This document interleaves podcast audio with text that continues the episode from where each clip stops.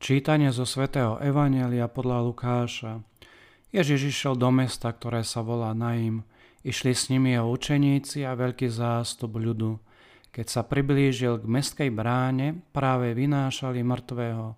Bol to jediný syn matky a tá bola vdova. Sprevádzali ju veľký zástup z mesta. Keď ju pán uvidel, bolo mu jej ľúto a povedal jej, neplač. Potom pristúpil a dotkol sa Mára. Nosiči zastali a on povedal, mládenec, hovorím ti, staň. Mŕtvy sa posadil a začal hovoriť. A Ježiš ho vrátil jeho matke. Tu sa všetkých zmocnil strach, velebili Boha a hovorili, veľký prorok povstal medzi nami a Boh navštívil svoj ľud. A táto zväzť o ňom sa rozšírila po celej Judei a po celom okolí. Počuli sme slovo pánovo. Dnes sa církev teší zo svetosti veľkej matky Moniky, ktorá sa narodila nedaleko Kartága. Veľká pre svoju zbožnosť často prosila v slzách a pre obrovského syna, ktorého dala kresťanstvu, Augustína. Monika bola vydatá za Patrícia, nemala na výber, také boli časy. 30 rokov mala veľa trpezlivosti s nevľúdnym, náboženským manželom. Toto utrpenie určite nezostalo bez povšimnutia láskavého Ježiša, ktorý sa pred niekoľkými stáročiami zmiloval nad vdovou z Naim. Patrícia napokon pokrstili krátko pred jeho smrťou.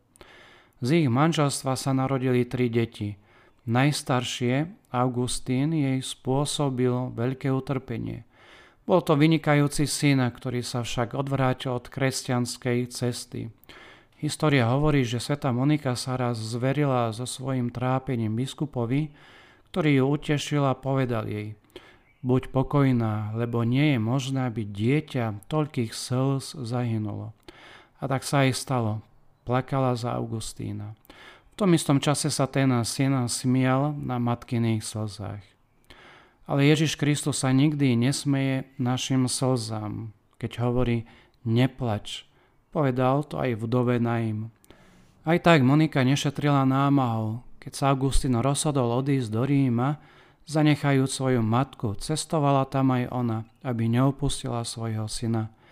Veci sa mali tak, ako sa mali a tak sa stalo, že Monika a neskôr aj Augustín sa stretli s už slávnym milánskym biskupom svätým Ambrózom. Uchvátený Ambrózovou katechézou a spismi svätého Pavla, Augustín zmenil svoj život a napokon sa dal pokrstiť. Písal sa rok 387. Sveta Monika splnila poslanie svojho života. Povedala, Syn môj, keď teraz vidím, že si sa stal Ježišovým služobníkom, čo ja robím na tomto svete?